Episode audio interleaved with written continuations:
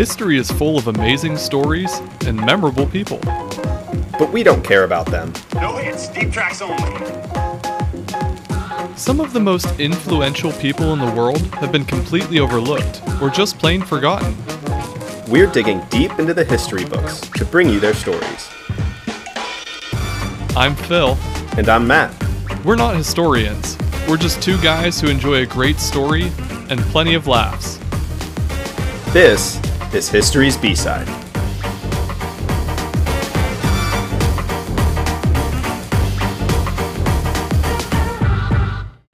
Today's B-Sider is The British Bagpiping Badass. I thought we'd start out today's episode by playing a little game. Oh, great.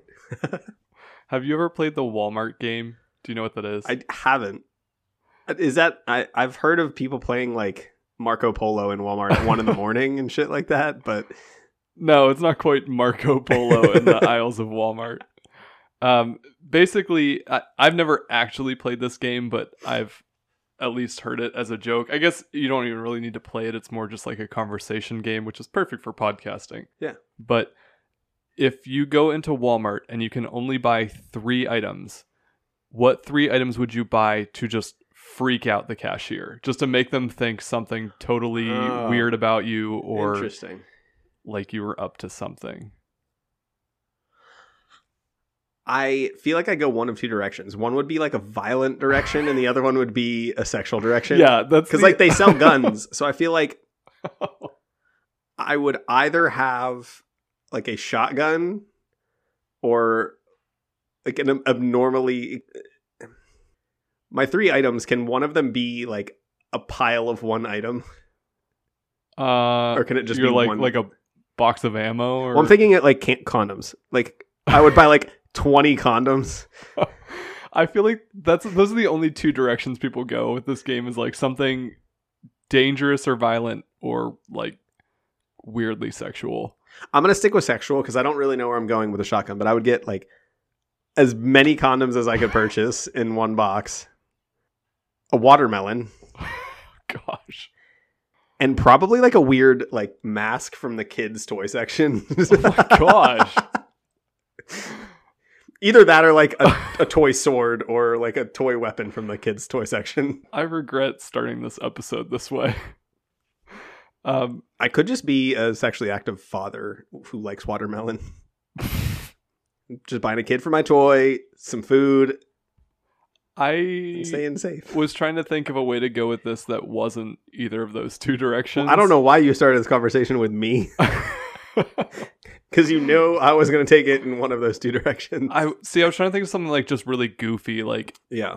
balloons and I don't know, Nerf guns, and but that's not really. So here's the thing: we're doing this at Wal. It's not like you're doing this at, I don't know, American Eagle. Like you, it's Walmart. You really have to try to freak these people out. Yeah, They work at Walmart. you can't just buy goofy Nothing things. surprising exactly. anymore. yeah. I don't know. I I guess I would have to think on that a little bit more, as if I didn't have any time to prepare for this episode. But for something that wouldn't be just like horrible or horrible in a different way. But I guess that's kind of the point of the You could you could buy like I don't know how many of these ingredients Walmart sells, but you could buy like the ingredients for meth and then like a beaker and a need- funnel. What is it? What's like Sudafed? I don't know them, Phil. Isn't it Sudafed that you like have to be a certain age to buy and can only buy a certain amount? You can make something out of Sudafed. I don't know if it's meth. It may, might be. We're really showing our background on drug knowledge here, which is not very much. History's B side does not produce, support, sell, or Yeah. use We do not Meth. condone any form of the Walmart game that involves meth. violence, horrible sexual activity, or making drugs. I just don't approve of violence and making drugs. You can cut that out. we're not here to kink shame. exactly. All right, so let's maybe go a different direction with this game. Um, sort of like Desert Island, I guess. You only get three items, but rather than, I guess, being stranded on a desert island, you are taking three items into battle. If you were, Into battle. yeah, if you were in the military and you were heading into battle and you could only take three items, what would you take? Three items that exist today. Anytime in history. Right. Three real items in any point in history. So I was just having the conversation about the desert island thing because me and my dad were talking about Naked and Afraid, that TV show, and whether or not we would do it and what we would bring. But I feel like if I was going into battle, is it assumed that I have clothes, Doesn't matter. or is this a naked and afraid situation? I mean, Naked okay, and at yes, war. You have your your military uniform. Okay, great. I would bring, I think, Duct tape, a clean pair of socks, and some kind of a weapon. yeah, I would bring some sort of automatic weapon. I don't know enough about guns to like name the weapon, but an automatic weapon, of course, preferably with a scope. Probably a knife, like a big hunting knife, or a machete, or some sort of like. I wouldn't. I wouldn't bring like a large, like a samurai sword or anything like that, but like a, a, a cutting tool. And what else? Hmm. Am I going to like a long war, or is this just a battle, like one battle? I don't know, man. Whatever you want.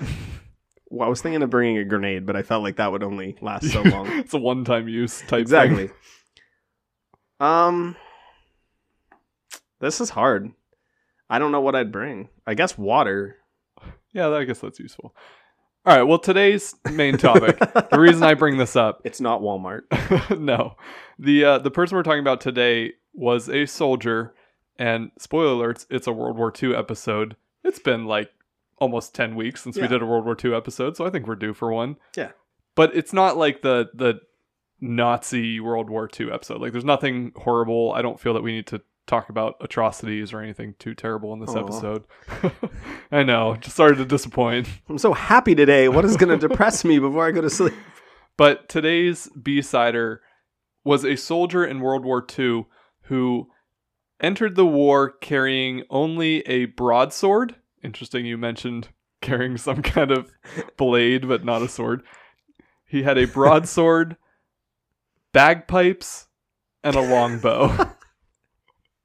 I forgot to mention my saxophone. That's I, I would bring that Yeah. to to war. you need your machete, your saxophone, and I guess a gun yeah. or a bow.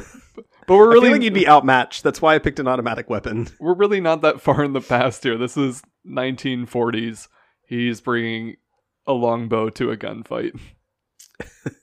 It's a, a little brave, I feel like, in, in, in World War II, though. I mean, Uh, this guy was definitely kind of brave. I mean, we'll get into that a little bit. But also worth noting that while we are recording this in mid May, I think it'll come out about mid July. So, peak of summertime. We're currently sitting out on my nice patio. So, you might get some fun background noises of neighbor dogs barking or lawn mowing or whatever. So, enjoy the, sounds- ambiance the gentle sounds of chirping birds.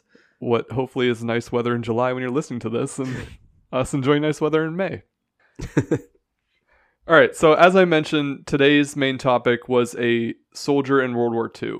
And like I said, we don't really need to get into the full background on World War II on this episode. I feel like people get World War II. Like, you know what I mean? I feel like people understand enough about it to hear a story from it. Yeah, and this isn't like, I don't know, the last time we talked about World War II was the spiritual co founder of Nazism. Like Yeah. that had to do a lot with ideology and understanding kind of where the Nazi party came from and everything like that. Whereas this one is just kind of like a it's more biopic about one specific guy and his really unique story. Mhm. So I don't think we need to talk a whole lot about the history of World War II and what went into it and what the two sides were and everything like that. So right. we're just gonna gonna focus on his story. So we're gonna start with his background a little bit, and then section two of the episode today we'll get more into his actual role in World War II and some of the stuff that he Yeah. got into. So today's B-sider is a man named John Malcolm Thorpe Fleming Churchill, but he was better known by his nicknames Fighting Jack Churchill or just simply Mad Jack.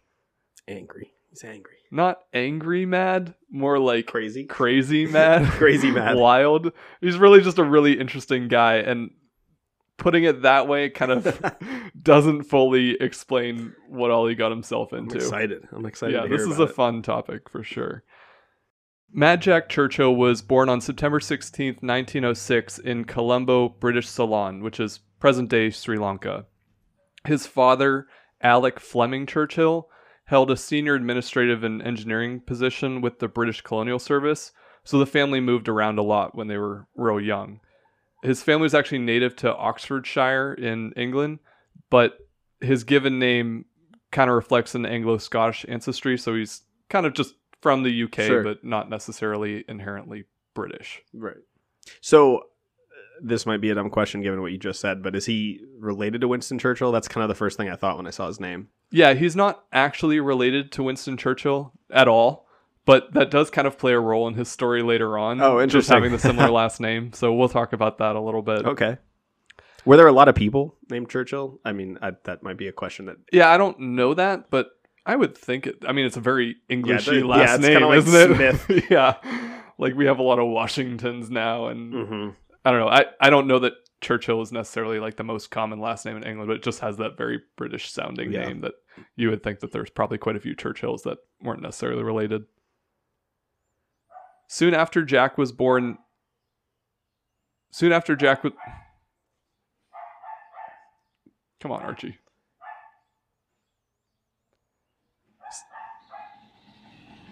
Are you kidding me?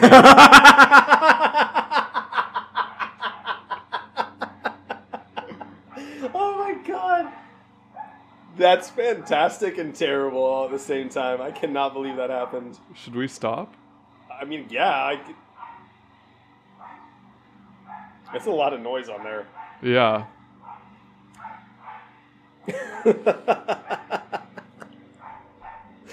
oh, because that's not gonna. That's the other thing. It's like that's not gonna stop.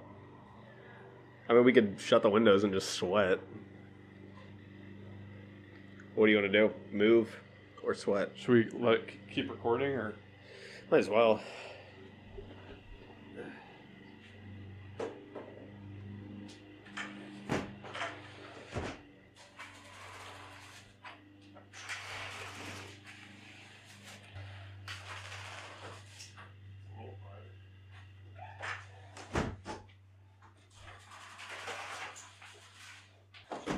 Yeah, that's a lot better. All right. Soon after Jack was born, his family moved back to England, specifically to Surrey, where his brother Thomas was born. But then in 1910, they moved again to British Hong Kong when his father was appointed to be the director of public works. His youngest brother Robert was born in Hong Kong, and the family again moved back to England hmm. by 1917. Moving around like this and traveling around the world would continue to be a theme of Jack Churchill's life pretty much until he was done serving in the army. He received an education at King William's College on the Isle of Man and the Royal Military College in Sandhurst. Upon his graduation, he was commissioned into the 2nd Battalion Manchester Regiment and served in Burma and India. In his spare time while serving in this region, he enjoyed riding his motorcycle and learning to play the bagpipes. Two uh, two standard activities for young men. Yeah, pretty much. Who wouldn't be doing those in their spare time? More specifically about those uh, hobbies.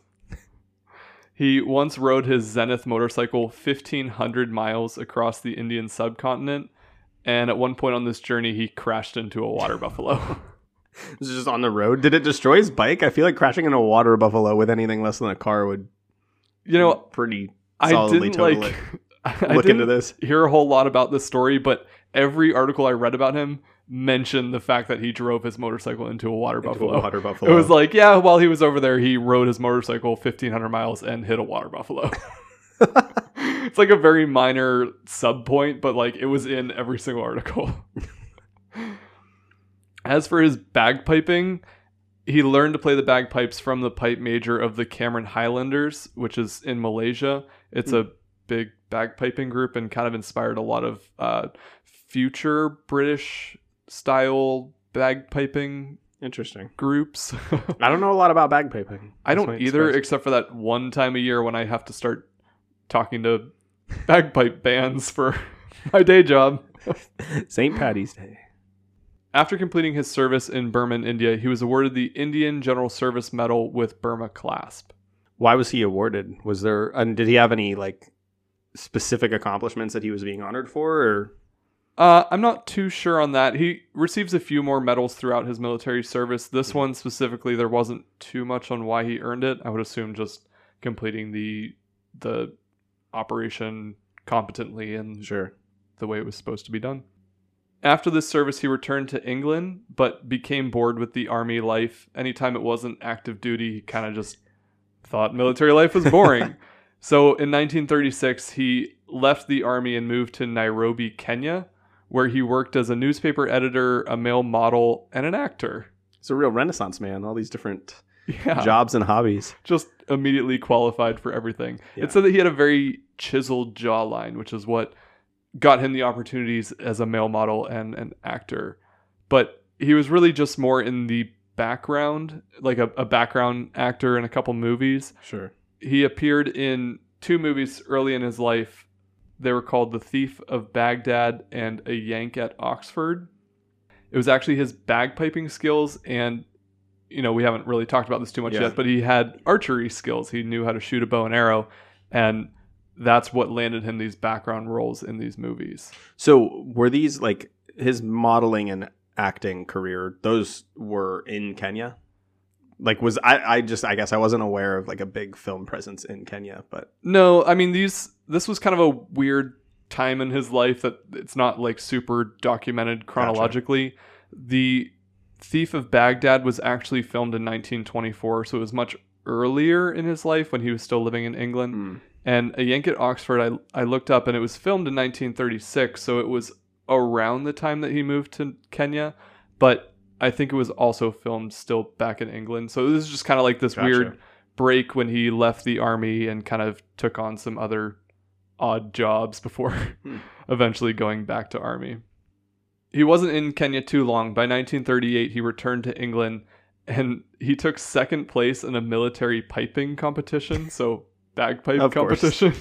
and he also represented Great Britain at the World Archery Championships in Oslo, Norway in 1939. interesting.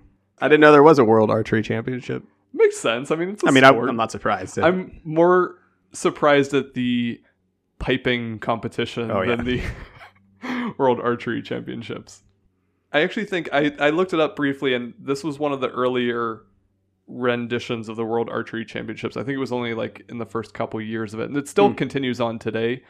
I don't think Jack Churchill fared very well in the 1939 World Archery Championships, but he did represent Britain. He just finished somewhere not near the top. Come on, Jack. You got to practice, man. I mean, it's not really a knock against him. As we'll see, he was a skilled archer, but maybe just not on the day of the competition. Competition. competition was a big uh, was a big pond for a little fish, maybe. So we can already see that he was kind of a unique soldier, so to say. I think that's safe. we'll take a short break here and then we'll get more into the story of Mad Jack Churchill and the role that he played in World War II.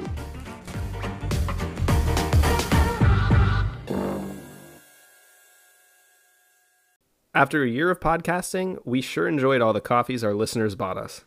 But honestly, I don't handle the caffeine very well. And that's why we don't use Buy Me a Coffee anymore. But seriously, we just wanted to take a minute to tell you some ways you can support the podcast on our website, historysbside.com. The first and most direct way you can support our podcast is by signing up for a membership. You can join at any monthly contribution level, but we suggest $10 to start. Though, please feel free to pick whatever fits into your budget. A membership will get you access to monthly bonus episodes, show notes, future episode cues, surprise gifts, and more. We also have on there our merch shop, which includes things like t shirts, hoodies, hats, drinkware, bags, stuff for adults, kids, and dogs, so you can rep your favorite history podcast everywhere you go. You'll also find extras, including free stickers, bookmarks, and postcards.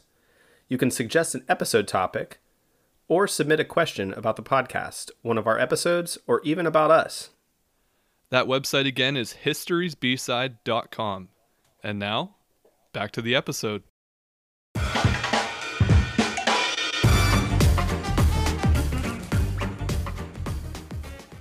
All right, so we've been talking a little bit about fighting Jack Churchill, or Mad Jack, who is this really interesting soldier from World War II serving for Britain.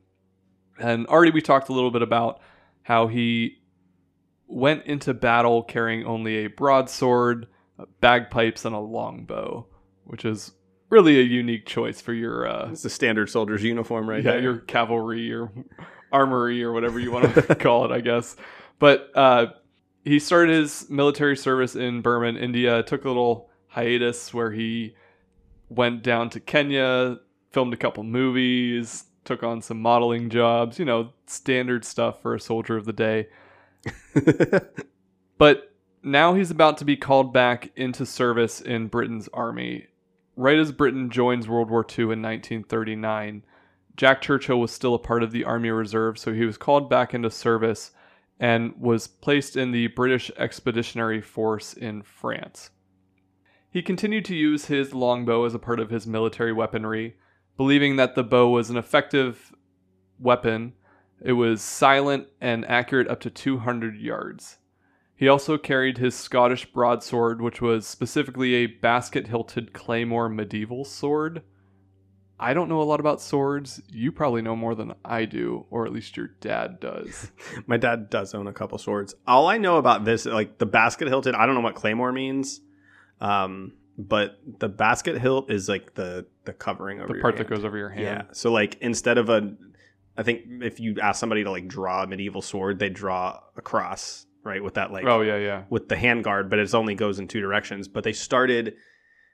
I was actually reading about this when I was looking into trivia questions for you, but they started putting bands from the cross section down to the bottom of the handle to protect the hand. But it started with just one, and like I think we've all seen swords with Yeah, like just yeah. the one. But as things got more intricate, artistically and and craftsman wise, they you know ended up with these really ornate basket weave style coverings and it was i mean it's all Probably just a meant status to, symbol. yeah and but it was also meant to protect the hand Yeah. during combat I just think it's funny because I, I mean, when I was researching this, I came across some pictures of Jack Churchill that we'll have to share on our social media feeds when it comes out. But you can see him like holding the sword as he's leading his battalion into combat or whatever. like it's very much a part of his uniform. He really and liked that Held it on him. He was actually famously quoted as saying that any officer who goes into action without his sword is improperly dressed. kind of reminds me of uh, uh, Gregor MacGregor. a little bit yeah What did he talk about? Just yeah he got real obsessed with like rank and insignia dressing a certain way to Mhm. reflect your military status. i honestly feel like like let alone the bagpipes we're not even going to talk about the bagpipes but i feel like carrying just the bow and the broadsword would really inhibit my ability to quickly move around during a battle Yeah, It's just giving me anxiety trying to imagine running through like a World War II battlefield with all this sh- stuff hanging off of me. I have to imagine they weren't light, like especially the sword. But it has to be pretty hefty what he's carrying around. But also, like, I don't know, like maybe he just had a very old-fashioned mentality when it came to military service. Warfare, yeah. that's what you did. So on May 27th, 1940, near the French village of La Pinette, Mad Jack led an ambush on a German patrol. He actually gave the signal for his unit to attack by raising his broadsword, Of course. and then he killed the first approaching Nazi soldier with a barbed arrow from his longbow from about 30 yards away. So he's Legolas. Pretty much. this was believed to be the only kill by bow and arrow in World War II, and the last by any British officer in combat. I kind of wish like a British officer today would just like bring a bow and arrow just to get the record.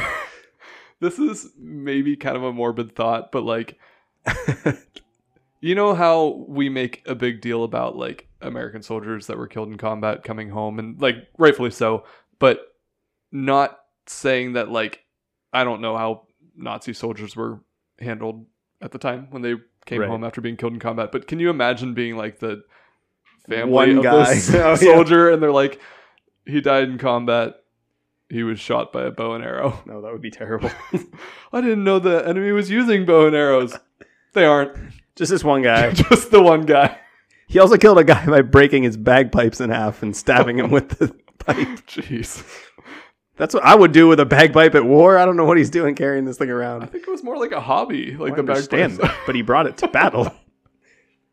if I was bringing my saxophone to battle, you better believe it would turn into a bat. I mean, no offense, but bagpipes are quite a bit louder than a saxophone. I don't think anyone would hear a true. saxophone on the battlefield, whereas bagpipes They are just wouldn't. like annoying, like a They'd like, is somebody playing cat. soft jazz in the distance? Is there a village still open? so threatening. Wham's careless whisper on the battlefield. Later on, Mad Jack volunteered for the Commandos. This was a British special forces dedicated to carrying out raids against German occupied areas in Europe.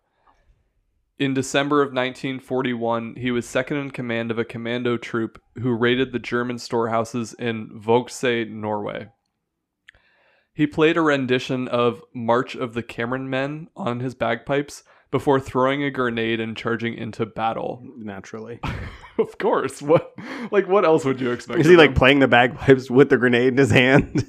I have to think like you know, the bagpipes are designed that you war. blow air into them so you can like not constantly be blowing on them, you can take breaths. So you like fill the bag with air, you're playing your song by releasing the air, and at this time your mouth is free to pull the pin out of the grenade, launch it as you That's charge true. into battle while your bagpipe music is still playing.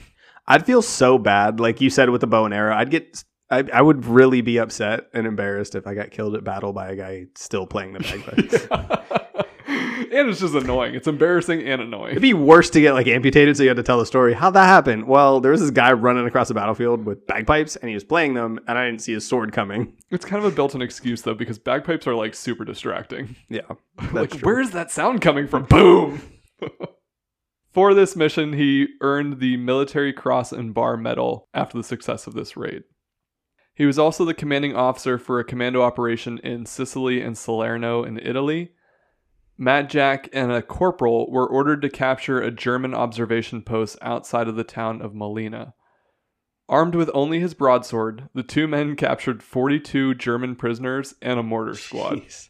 Do you know like anything about this? Like, how was he able to capture and maintain forty-two people with just a sword? I, I mean, this is just another one of those. Is like the actual operation wasn't described in a lot of detail. Just every single one said just him and one other guy with only his broadsword captured 42 German soldiers. I feel like if I was in a group of forty-two people being held captive by a guy with just a sword, I would definitely convince the others to all bum rush him. like, I mean, it has to be a sneak attack or Sure. something. But oh, like, oh yeah, I don't know. You maybe they cornered them somehow. That is pretty embarrassing though. If you They were kept one of those all in 42 separate soldiers. stalls.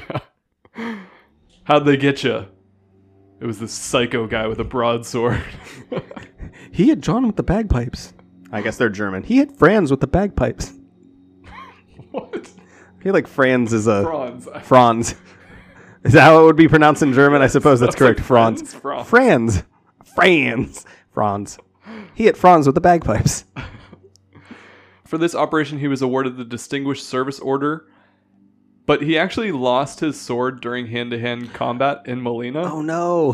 What will he do? So soon after, he returned to retrieve it and along the way ran into a group of American soldiers who were mistakenly heading towards enemy lines. Jack warned them to turn around, but as good American men, they refused to listen. Of course. So Mad Jack told them that he was going his own way and wouldn't be returning for a bloody third time. Sounds about right. I can imagine him saying that. in May of 1944, Mad Jack was now on an operation in Yugoslavia. It's a callback to the Helga Meyer episode. Different time period. I mean, definitely a way different time period. They weren't running around Yugoslavia at the same time. But he actually hopped in Helga Meyer's Camaro, and I feel like him and Helga Meyer would be a, a, a pretty I gruesome think team. so too. Like, they would have been a great. yeah, they're team. yeah they're gonna they're gonna win. They would have won the the bonus episode super fights. Jumping in the little time machine here, it was actually Mad Jack and Helga Meyer who rounded up 42 German soldiers and with just a broadsword and a Camaro.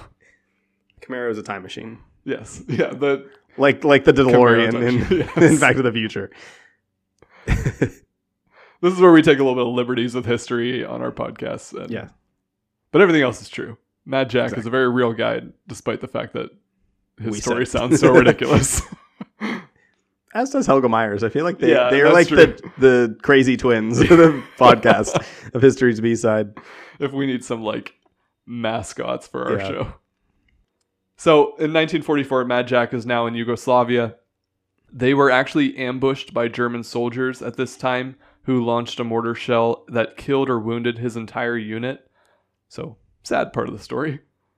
Churchill was actually in the middle of playing the song Will Ye No Come Back Again on his bagpipes when he was knocked unconscious in the attack. he was of course.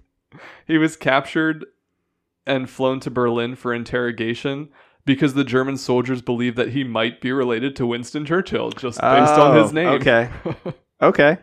So they they soon found out that he wasn't actually related. That wasn't the prized prisoner that they thought they had captured. Uh, but he was transferred to the Sachsenhausen concentration camp. A few days there, though, and Mad Jack and a Royal Air Force officer named Bertram James tunneled their way out of the concentration camp of course he did. to escape. He had a shovel in his bagpipes. Probably. No, just used his sword like a shovel and dug his way out. Sword. Because I'm sure they let him keep his sword while he was in the concentration camp. Yeah, and his bagpipes. We're sitting there imagining he's just sitting there with bagpipes, a bow and arrow, and Playing a a sword. sad song on his bagpipes in the It's concentration like a like the prisoners with the harmonica. camp. Yeah. Much louder. Yeah. The pair made it almost to the Baltic coast on foot, but they were recaptured near Rostock, Germany. Then he was transferred to Tyrol with other high profile Nazi prisoners. At this point, he was a lieutenant colonel in the British Army, so he was pretty high ranking, pretty good capture for them. But the the whole group was eventually released on May 4th, 1945, after they, they were liberated by American soldiers. See, it was probably the same soldiers he warned in Italy. They came back for him. Mad Jack then walked 93 miles to Verona, Italy, where he met up with a group of American soldiers. Jesus, 93 miles. I actually read that it was believed he walked that way with a broken foot, too. Oh my god. Was he playing the bagpipes the entire time? Probably, let's be honest. That would be a great movie. Bagpiping to Italy. This guy was just crazy. His final assignment of World War II was to Burma, so back where he started, where some of the larger land battles against Japan were being fought. While he was on the way there, the US had bombed Hiroshima and Nagasaki actually before Churchill arrived, which effectively ended World War II. Churchill himself was actually kind of disappointed at the sudden end of the war. He was quoted as saying, If it wasn't for those damn Yanks, we could have kept the war going another 10 years. Yeah, how unfortunate that the war had to end early and we couldn't have another 10 years of death and suffering. Not that I guess like two dropped atomic bombs is like a solid I mean, all right. option. Maybe we should have a little conversation about that. World War II because I do feel like, of course, there was some celebration about the war ending, Right. but I mean, at what cost? Like, that's not a great way for. No. To end well, you know what? I actually, this is going to directly disagree with what he said, but I've read and seen in two different places that it's likely that the Japanese would have lost without the bombs. Oh, I'm sure. Um, so it was almost just like an overkill Yeah, reason to think? test them out. I mean, it was definitely overkill. Let's be clear, but it, it was like just purely a reason to test out the the bombs and see how they worked in in a live situation. But Great. Human test subjects. Sorry, Japan. we're friends now. I guess. Does yeah. not justify nuclear warfare, just Yeah. for our listeners. Trump and Abe love to golf all the time. I, I I'm I'm certain Trump doesn't listen to our podcast, so we're not encouraging anything. Oh, that's disappointing. I thought we uh, might have a high profile listener. But I don't think I mean, I don't think Mad Jack's disappointment had anything to do with, you know, wanting necessarily the Yeah. war to keep going. It was just that he had such a lust for adventure and action that Well, you said like when he wasn't serving in the army, he was bored. So he Yeah. like he was having the time of his life. It was his element. I, I mean, clearly the guy was. How many countries was he in? He was in Norway, Italy, Burma, India, uh, Yugoslavia, like England, Kenya. This guy was all over the place, and now it's just kind of like the the means to all his traveling is over, and he's Yeah. probably just gonna have to go back to England and wait for the next war. so after the war ended, Mad Jack really wasn't done with his adventures. Still, of course he wasn't. he became a parachutist with the Seaforth Highlanders. and he was assigned to British occupied Palestine, where he trained soldiers to defend the area against attacks from Arab forces. Hmm. So, still in the military, still very active, still doing some crazy things. In the spring of 1948, his unit actually helped defend and coordinate the evacuation of 700 Jewish doctors, students, and patients from armed insurgents in the Hadassah Medical Convoy massacre. Very active, active combat, and saving a lot of lives in doing so. After he retired from active duty, Mad Jack moved to Australia, where he became a military school instructor and learned how to surf. Honestly, when I was like going through your outline, I wasn't surprised at all that like- he learned to surf. I was like, this guy's gonna do. Yeah, something nothing surprising about him anymore. But also, what else are you going to do when you're in Australia That's and true. semi-retired? You're going to teach what you know and learn how to surf. I go hang out with kangaroos. That's probably not true. I would definitely try to learn how to surf too. I mean, this guy is just like unbelievable Yeah. how much stuff he learned how to do. He actually used his surfing skills when he returned to England. He became the first person to ride the River Severn's tidal bore. what is a tidal bore? I don't even know what that is. It's kind of like a a very specific wave system is the best hmm. way to like describe it. It doesn't produce necessarily huge waves, but it's a small wave that can form inside of a river. I think it was only okay, five to ten feet or so. gotcha. but probably a pretty difficult surf. Clearly, he's the first one to do it, and of course, it would be him. Back in England, he worked a desk job for the army until his official retirement in 1959 at the age of 53. He also appeared as a background character in another film by MGM. It was the 1952 film Ivanhoe. That brings him up to three movie appearances. I believe in this one he just appeared as an archer from the top of a building. So again, using some of the skills that he knew. He also, as a hobby, would refurbish and sail coal-powered steamboats on the Thames, and he played with radio-controlled model warships. And of course, he continued motorcycling, one of his He's like earlier hobbies. He's like history's version of an adventure junkie. Pretty much. I feel like this guy just can't sit still and would just be Yeah. bored. He has to go do it. It's also noted that every day on his train ride home from his desk job or just in retirement, whenever he was in the city and riding home, he would startle train guards and passengers by just throwing his briefcase out the window randomly Every day, every he threw his briefcase out the window. Yep. Did he go back and right get out it? the window? Well, when people asked him why he was doing that, he explained that he was just simply tossing it into his backyard so he didn't have to carry it home from the train station. Oh my god. I wonder if that's true. Like, I have to believe that that's true. That he just lived close enough to the Yeah. railroad that he could throw his briefcase into his backyard. But Right. also, did he miss ever? I don't know. I mean, how close was his backyard to the train tracks? I mean, if his story's true, it must have been pretty close. I can't imagine you can throw it that far out the I window mean, of a like- train.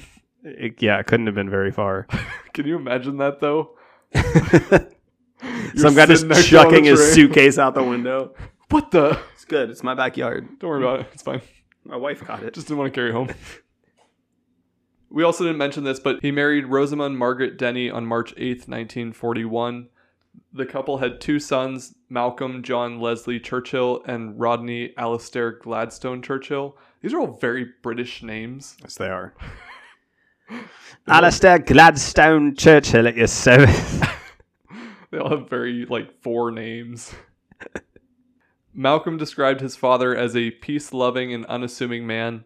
Another one of his famous quotes was that people are less likely to shoot you if you smile at them. Which is probably true. I feel like he was the kind of guy like on the battlefield. He's like playing his bagpipes. He's got a sword and his bow. I feel like he like if you were close hand combating him, he would have been like messing with you verbally. he would be like, "Come on, chap, that's the best you got." no, it'd probably be more complimentary. Like, great swing. You almost got me on that one. yeah. Have you seen a um The Princess Bride. Oh, years ago. Been a I- long time. I actually just watched it for the first time like last month, which is sad that it's the first time I've seen it. But he reminds me of the the guy in that where he's like comical Yeah. while he's fighting. I have to imagine that's how he was. It honestly it even reminds me of I don't I mean you're a Steelers fan. I don't know if you've heard this or not, but uh famous Steelers receiver Hines Ward used to always Oh, say yeah. that whenever he got hit especially hard, he would pop right back up and smile at the Yep. defender who hit him just to like show that He didn't, hurt him. rattled, like yeah. didn't get him that good. Like this is I guess the opposite. He's smiling to not Freak get shot. out of it. I don't know if that would make people like friendlier or just be like what is this crazy guy this doing out here? He's, psycho. he's really loving this. There's like bullets whizzing past. or he maybe just was having a really good time. He didn't want the war to end. Jack Churchill did die on March 8th, 1996, at the age of 89, which I believe would have been his 55th wedding anniversary, if we're doing that math right. So, interesting. Yeah. Very interesting guy. Uh, obviously, lived a very full, adventurous life. So, would be cool if he was still one of our living B-siders, but we Yeah. missed that cut just a little bit. But like you said, cool story. Probably would have got along got along with Helga Meyer if they're at the same time think, in I think they would have. kind of similar to that style of episode where it's not like we needed to get into a whole discussion on the historical event. He's not like Right. necessarily someone that led to a huge chain event in history, but just a cool story that was you might not have known if you weren't listening to a podcast about lesser known people. You ready for your quiz? I have no idea what it's going to be about. I think you'll be all right.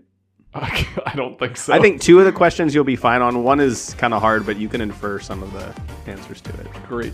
Let's infer some answers. We'll be right back.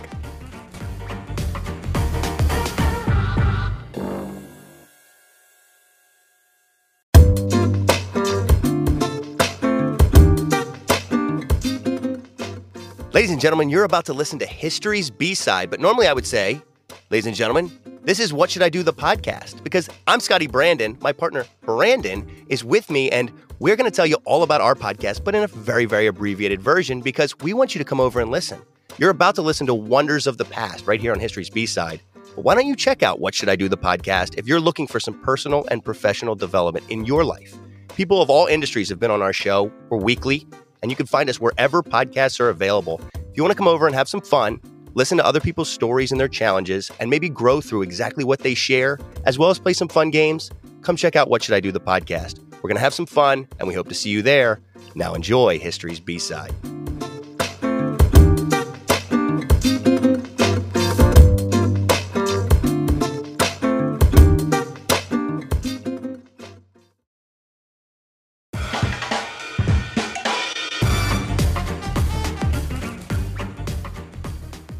All right, welcome back. So, as many of you might know, we like to end every episode by asking our host a series of questions and a short quiz just to see how much he researched his topic and also to give our listeners a chance to have a little bit of fun and see what they might know about uh, the history that we cover.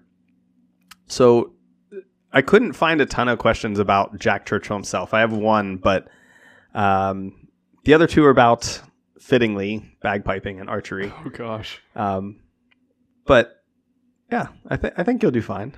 They're not. I, I didn't try to make them hard. I feel like we always say that, like, yeah, you'll you'll get this, you got this. Then we don't And get it. Yeah, we get like You actually, maybe like, one. right towards the end of the episode mentioned one of my questions, Oh, I which I got. I got worried about, but you didn't say anything about the answer. So um, we'll start off with that one actually.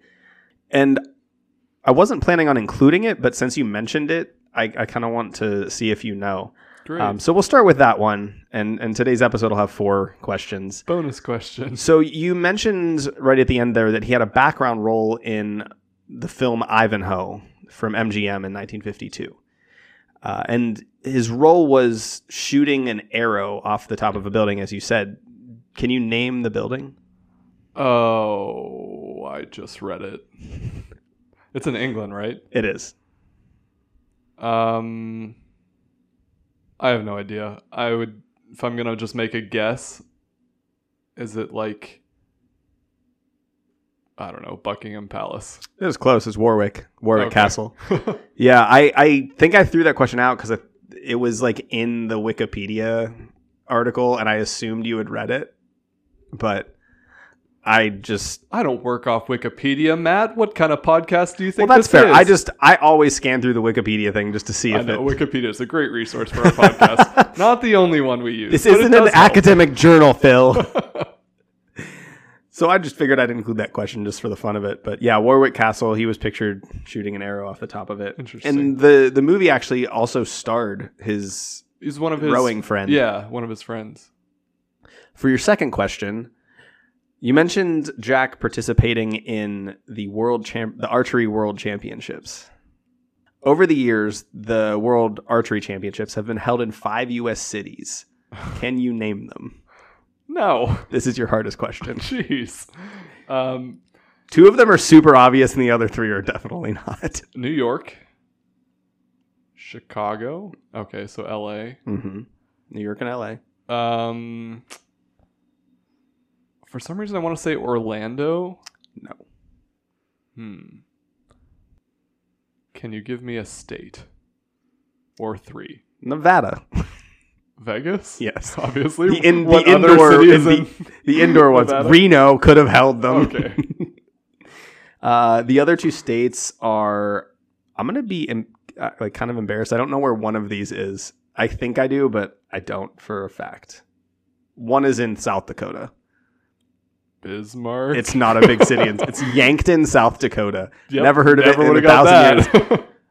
I saw it like three different times on the archery world. They must have like an archery range there or something because it was it showed up like three different times, and I was like, "What the hell is Yankton?" the other one is Valley Forge, which I th- think is in Pennsylvania, but I don't I don't know Ooh. where Valley Forge is, which is pathetic. yeah, like that's one of those that you know the place. We're a history like, podcast. We should know. Put this on a map. I feel like it's in Pennsylvania, but let's find out. It is Pennsylvania. yes, it is.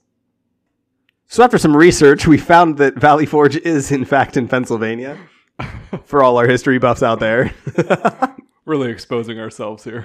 Hey, we've said over and over again we're not historians; we're just normal guys. Yeah. The quiz section is really just kind of off the wall, showing how little we actually know. All right. So for your third question, we talked about him playing the bagpipes.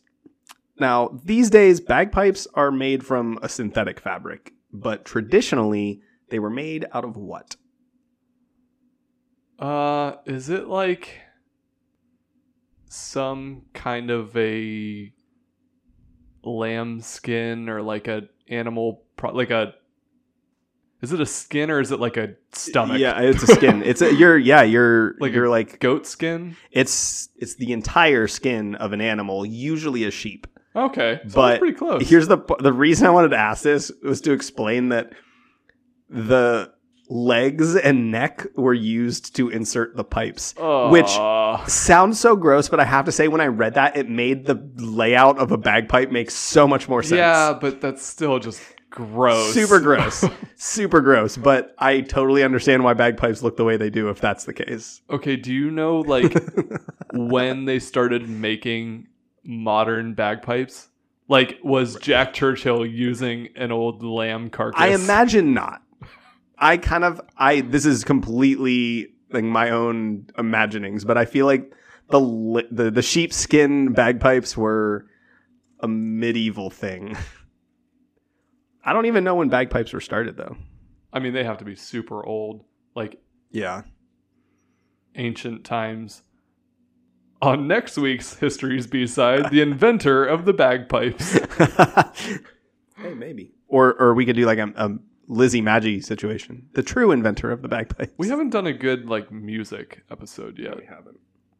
That should be a future coming soon episode. You ready for your final question? I just found an article titled "Who Really Invented the Bagpipes." Oh my god! Really? Yeah, have that could. I made a joke style. about the La- Lizzie Magie thing, but we could definitely do Yeah. that. Who really invented the bagpipes? So, for all of his accomplishments oh, and I awards, forgot we had a bonus question. There is a bonus question. oh, jeez, You're not off the hook yet. crap. There is a street named after Jack called Churchill Boulevard. What country is it in? Are you sure it's not named after Winston Churchill? Because they're yes, not related. hundred percent. No, it is. it's specifically there might be Churchill Boulevard in Britain. It's not named after Jack, and I guess that's your first hint because it's not in Britain. Okay, so we just tried to rattle off all the countries he was in. Okay, my initial guess would have been Burma, which there's probably a conversation in there as to whether it's Burma or Myanmar because I don't know what we're supposed to call it today. But in his time, it was Burma. Mhm. Every article said Burma, so we're calling it Burma. Um, I'm gonna guess that it is in Palestine, like modern day Palestine, because of the medical convoy massacre that he was a hero in. Yeah, you're right. That was a good good call. Nice. Yeah, it's in Jerusalem. It leads actually to it's the boulevard leading to the hospital. Oh wow, awesome, So cool. that was good. Nice job. yeah. All right. Well, thank you so much for listening to the crazy story of Mad Jack Churchill. Feel free to let us know what you think. If this guy is too good to be true, but everything I read says that he's real as can be. Yeah. so uh, feel free to contact us, historysbside at gmail.com. Follow us on social media. Share the show with your friends. Give us a rating or review if you'd like. And thanks for listening. History's B-Side is an independent, listener-supported podcast. Leave us a review or subscribe to the show on your favorite podcasting service. And follow along on Facebook, Twitter, and Instagram at History's B-Side. Send us your feedback or inquire about sponsorship and advertising opportunities by emailing us at podcast at historysbside.com.